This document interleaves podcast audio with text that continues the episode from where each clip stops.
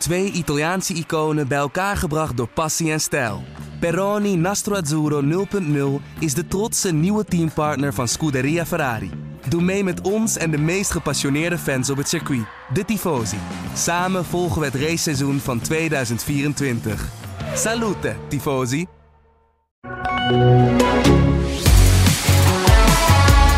De testdagen in Barcelona zijn geweest. Welke conclusies kunnen we eruit trekken? En we hebben weer een woordje teruggekregen in de Formule 1 dat we een tijd waren vergeten. Poor Poising gaan we over praten in deze nieuwe pitstop. Mijn naam is Etienne Verhoef en we praten met de man die net terug is uit Barcelona, Arjan Schoten, over uh, ja, drie dagen uh, Spanje. Uh, wat, wat heeft het je geleerd eigenlijk, Arjan? Vroeg ik me af. Goh, wat heeft het mij geleerd?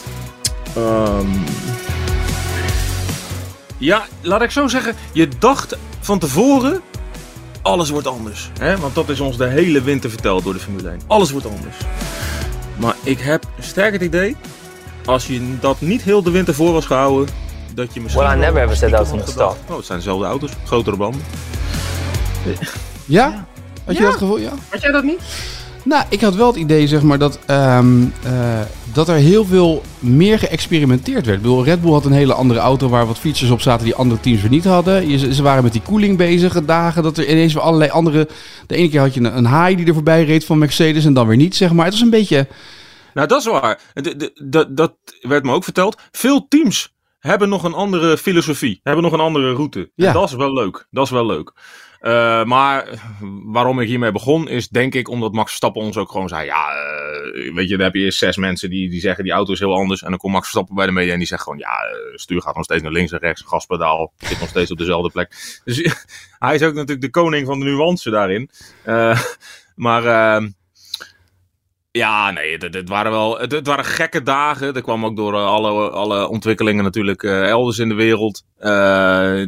Daardoor voelt het allemaal een beetje irrelevant wat je aan het doen bent. Maar het waren ook rare testdagen, omdat, het, ja, omdat we het eigenlijk officieel geen testdagen mochten noemen, maar een driedaagse shakedown. Omdat er waarschijnlijk vanuit Bahrein zo'n grote geldstroom is geweest dat daar niks live uitgezonden mocht worden.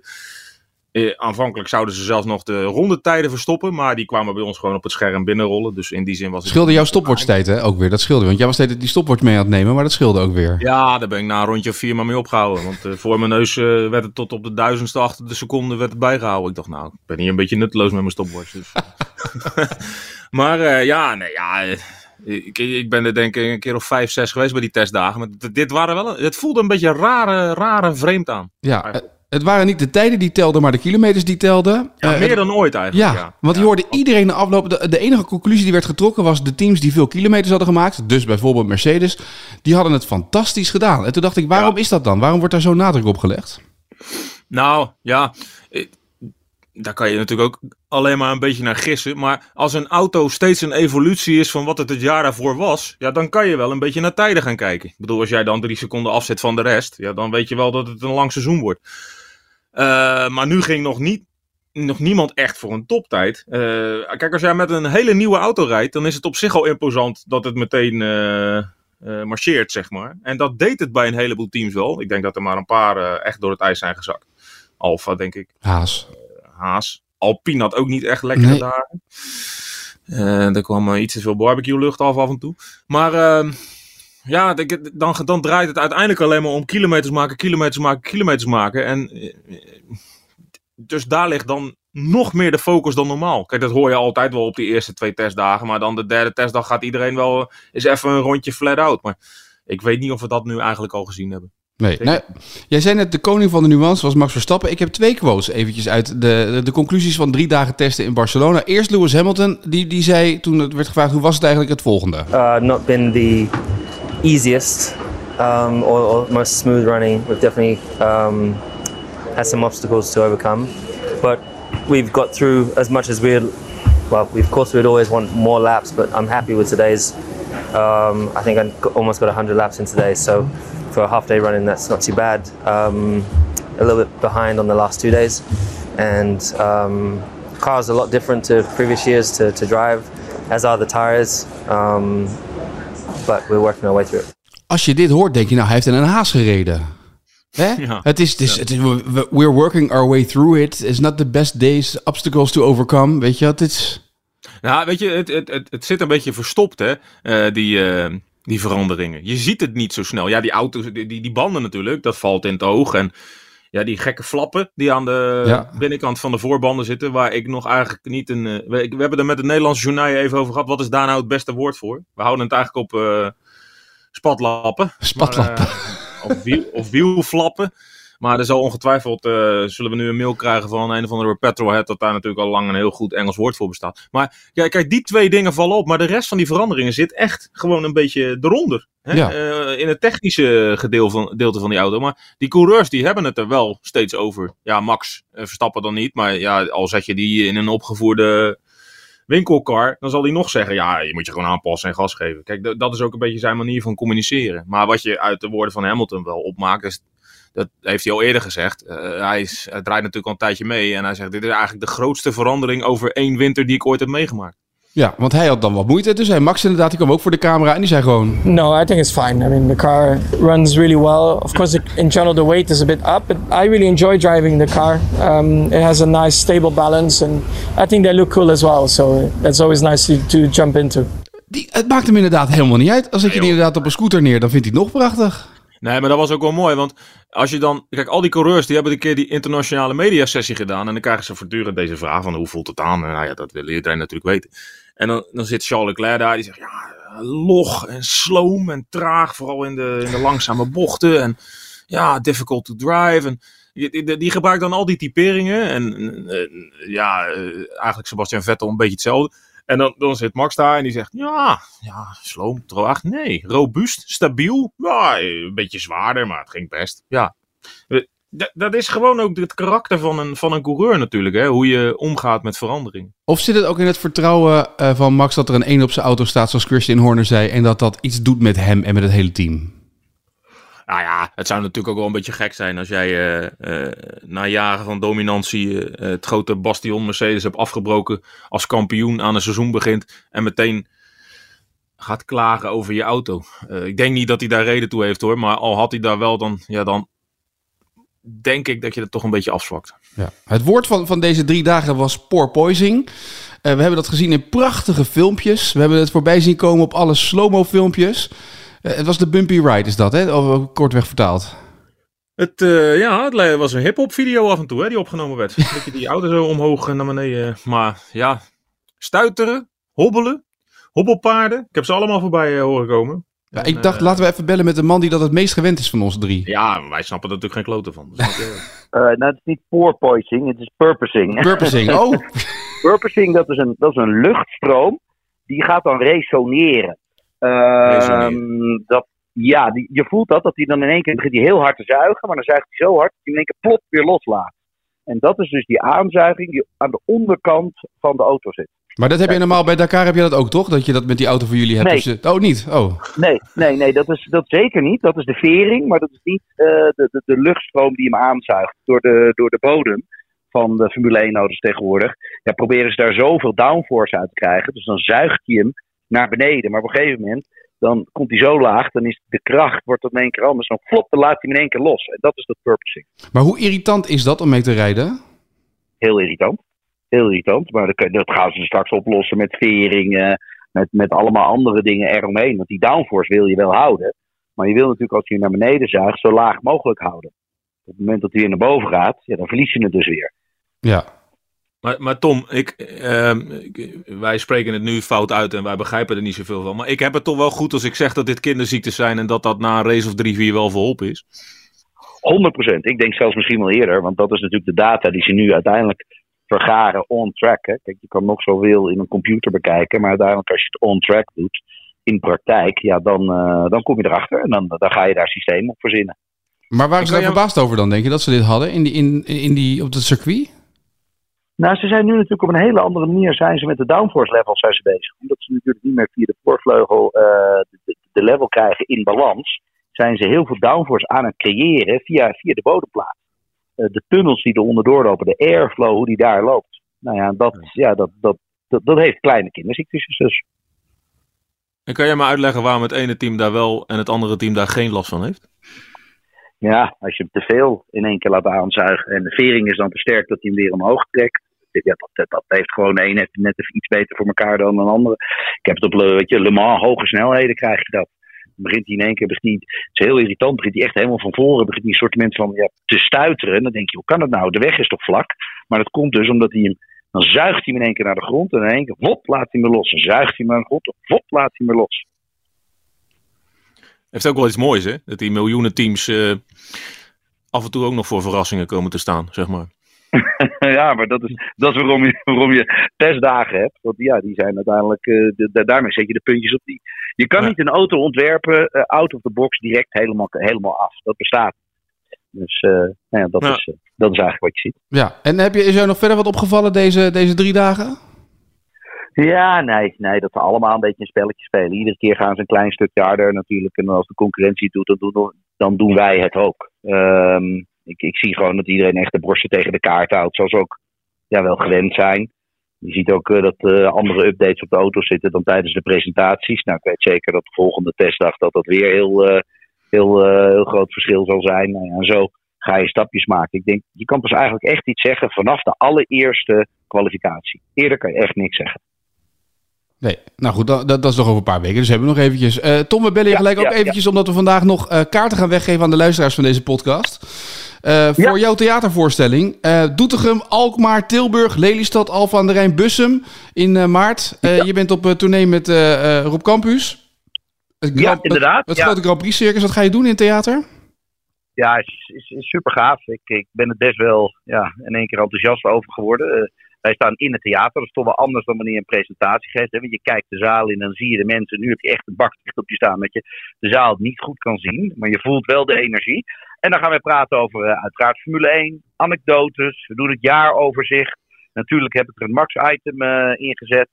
We hebben het uh, veel over Schumacher. Nou ja, allemaal autosport gerelateerde dingen. Als jij een autosportfanaat bent, ja, dan, dan kijk even op Grand Prix Circus. Of ga gewoon bij mij naar mijn Instagram en mijn bio ja, daar hebben wij nog uh, inderdaad Doetinchem, Alkmaar, Tilburg, Lelystad, Alphen en het Spante Bussen. Ja, en we mogen twee kaarten weggeven. Dus mensen die daar naartoe willen, die moeten even mailen hè? naar ons. pitstop.ad.nl ja, jullie, en uh, jullie mogen gewoon zeggen uh, wie het zijn geworden. Geen enkel probleem, als ze maar wel in de Max Verstappen shirt naar binnen komen. Oh, mag je niet in een Lewis Hamilton shirt naar binnen komen? Of in een uh, Mazepin? Ja, Mazepin mag ook? Jawel. Oh. Ja, alles mag. Ja, als je een autosportfan bent.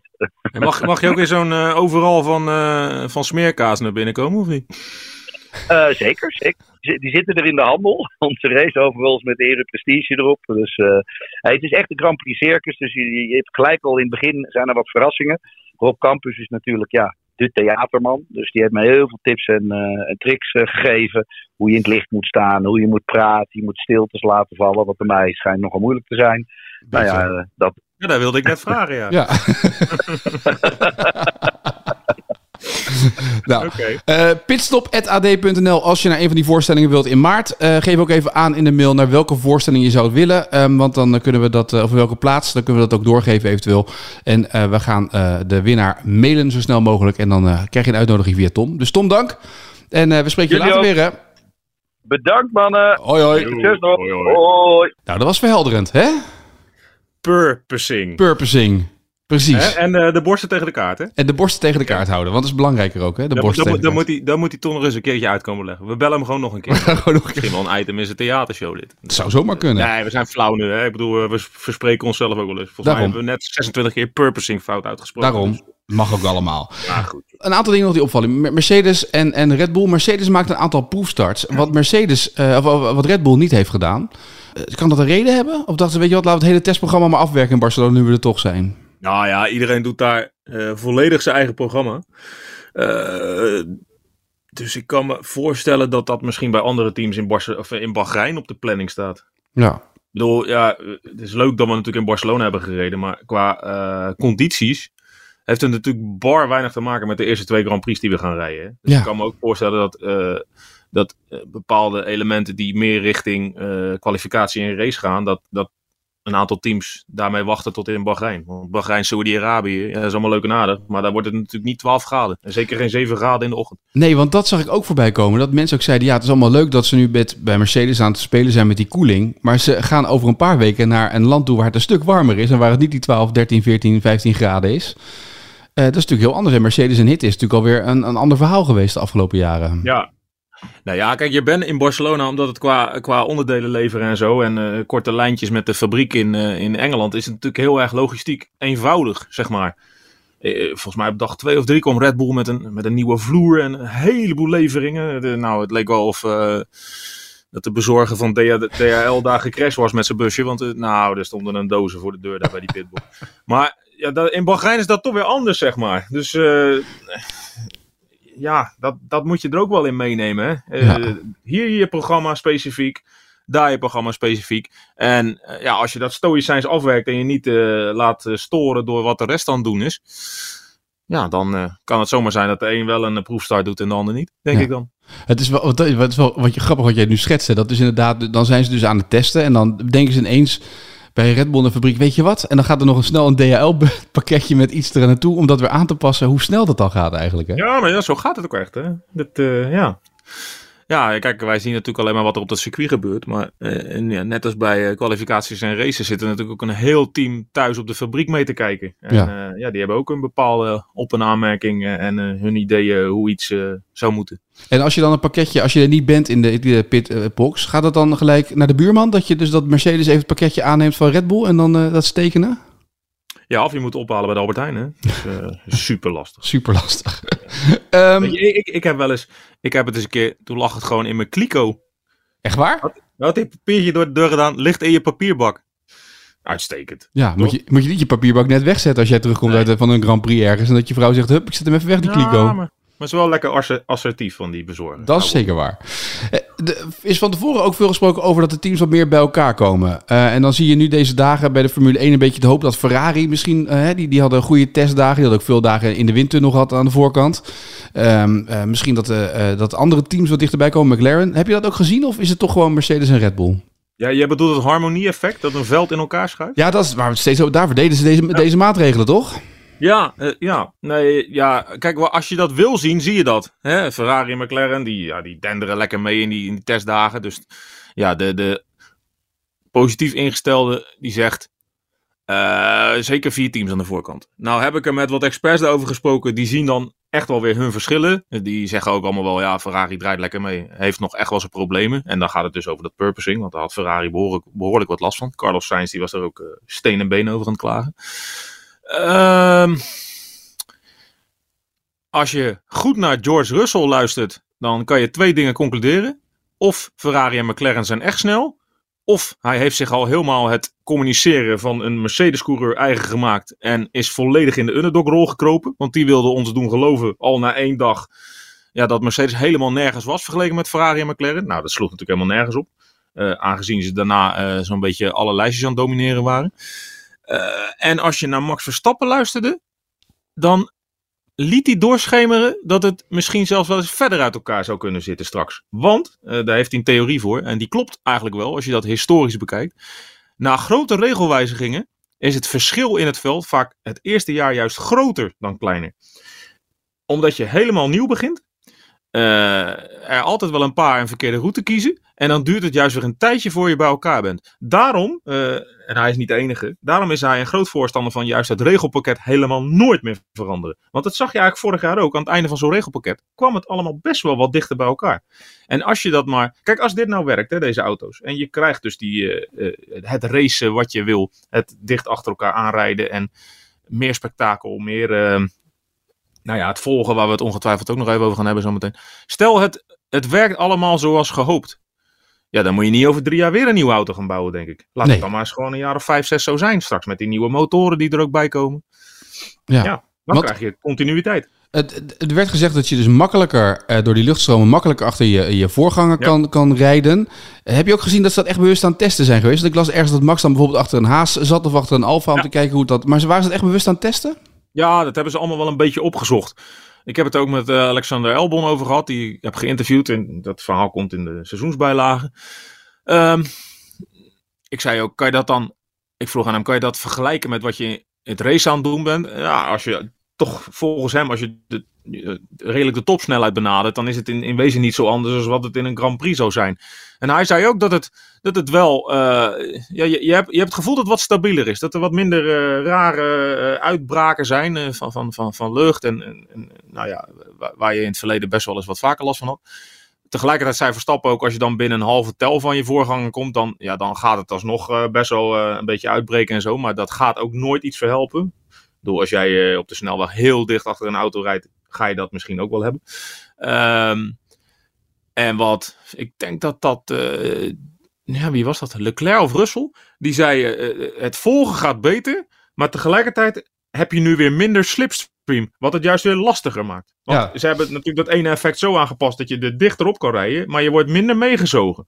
Dus ja, we moeten nog gaan zien in de race en in de kwalificatie. Dat is ook belangrijk. Wat dat dan precies voor effect gaat sorteren.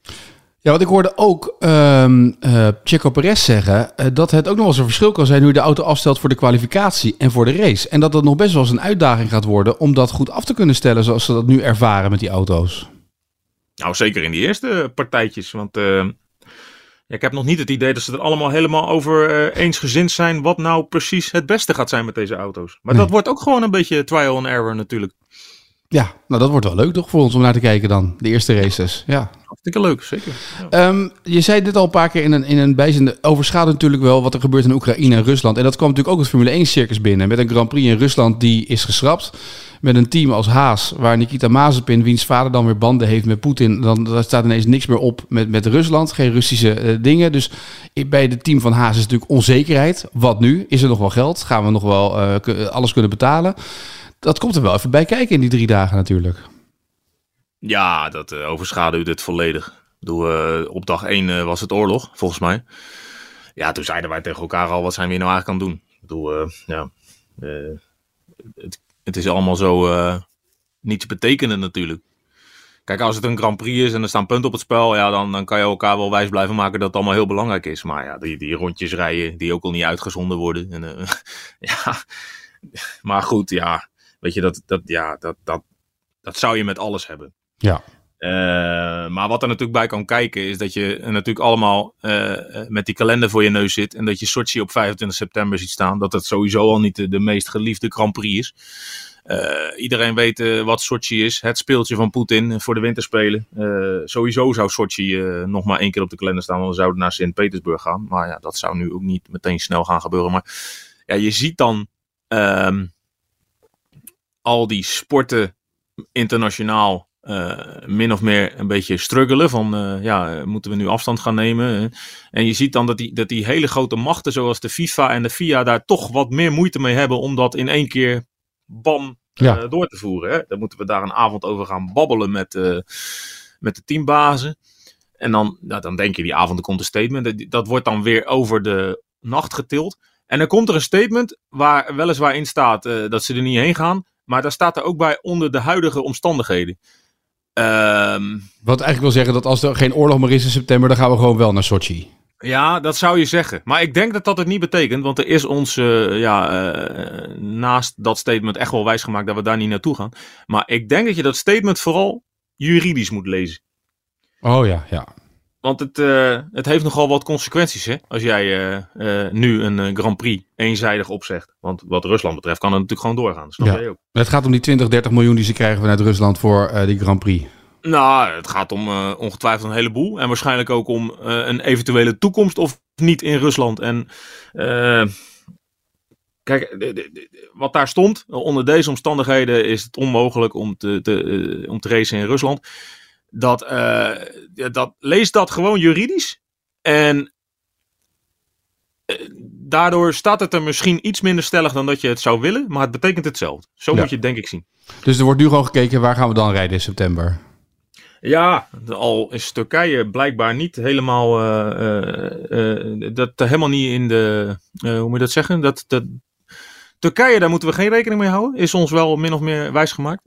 Um, ik zag ook al dat er door Chris Woods een uh, schitterend uh, proefballonnetje werd opgelaten Assen. om maar in Assen te gaan racen. Heeft Chris Woods aandelen uh, Assen of niet? Nou, je zou het bijna denken, maar um, ik, vind, ik vraag me af, is het wel zo gepast om nu in tijden van oorlog te gaan lobbyen om een oorlogs Grand Prix over te nemen?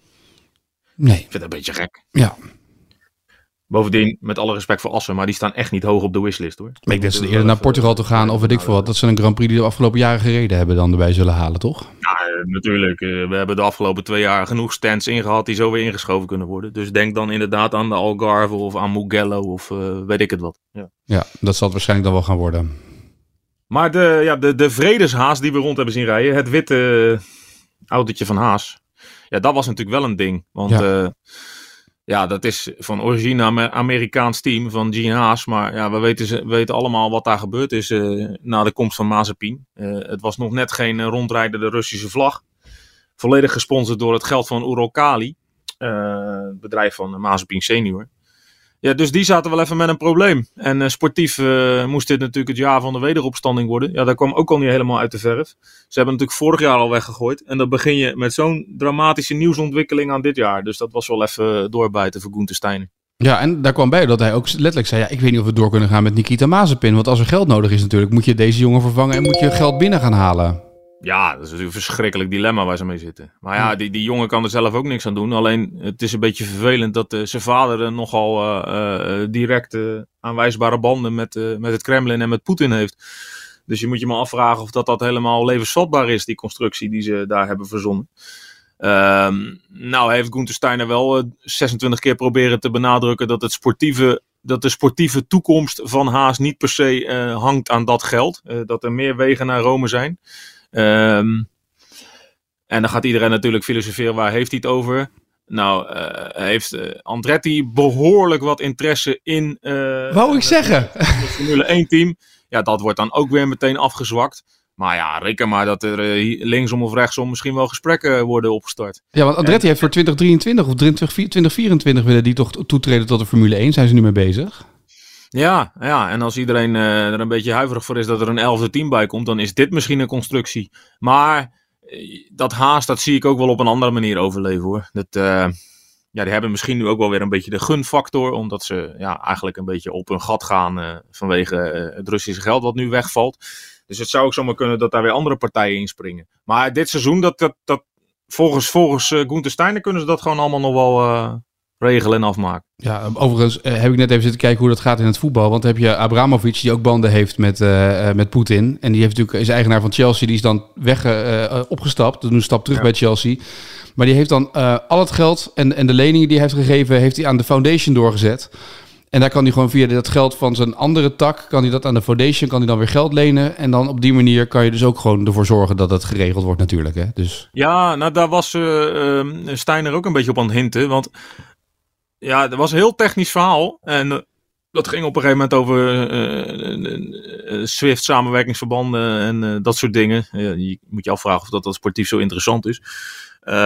Maar hij liet een beetje in het midden of dat Uralkali nou puur een Russisch bedrijf is of een, ehm, een, een, een, eh, een monopolist. Hoe moet ik dat zeggen? Een, eh, Ja, wereldwijd actief bedrijf die ook eh, vestigingen heeft buiten Rusland. Dat zou nogal voor de geldstroom uitmaken natuurlijk. ja, want als je inderdaad gewoon een bankrekening hebt in Europa, eh, dan kan je gewoon wel geld overmaken naar het team Haas. Ja, dat eh, is dan de conclusie die ik ook had getrokken, ja. Ja, maar goed. Dat zal vast nog wel vervolgd worden de komende weken, want er zal vast Ja, nog maar ja, dat, dat, zou, dat zou wel betekenen dat het alleen maar symboolpolitiek was, dat krabben van die stickertjes eh, eraf. Ja, maar dat is het toch ook? Eh, Niemand wil toch zeg maar met een Russische naam op zijn wagen rijden? Ik bedoel, ik zie nu Schalke Dat is 04, het doet geen Gazprom op de shirts. De Nord Stream League wordt niet meer gedaan bij de Champions League. Nord Stream Nee. 2 heet het ook niet meer bij het handbal. Dus ja, iedereen doet nu iets in de ban. Ja, maar Steiner zei ook, we hebben nog meer partners waar we mee door willen. En daar ging hij verder niet op in. Maar je kan je natuurlijk ook afvragen of dat alle andere sponsoren die op die auto staan wel geassocieerd willen worden met die ene naam die ernaast staat. Ah ja, en eh, Ik daar, dat er wel af. precies, en dan wordt het wel weer interessant. Welke coureur ga je binnenhalen als je niet doorgaat met, met Mazepin, omdat dat geldstroom van papa opdroogt? Gaat er dan een ander stoeltje, vrij- gaat er dan toch nog een stoeltje vrijkomen? Ja, maar nu lopen we voor de muziek uit, denk ik. Ja, maar laten we nou maar eens een keer voorlopen in plaats van erachteraan hobbelen. Oké, nou. Ik ga geen namen noemen. Oh, jammer dit. Jammer dit. Nou ja, goed. Dat gaan we dan de komende weken zien. Want dat zal ook wel snel gaan, denk ik. Binnen twee, drie weken moet daar toch wel duidelijkheid over zijn. Nou ja, Steiner zei zelf, eh, weet je, dit is wat we nu konden doen in Barcelona. En komende week gaan we het juridisch eh, allemaal regelen. Het commerciële was nu even, het juridische is straks. Dus eh, ja, dat wegkrabben van het stickertje was waarschijnlijk nog het eenvoudigste om te doen. Dat lijkt me ook goed. De komende weken veel meer Formule 1 ontwikkelingen. Op naar de testdagen in Bahrein. En dan natuurlijk op weg naar de eerste Grand Prix van dit seizoen. Arjan Schouten, dank. En wij spreken elkaar binnenkort weer in een nieuwe pitstop. Zeker.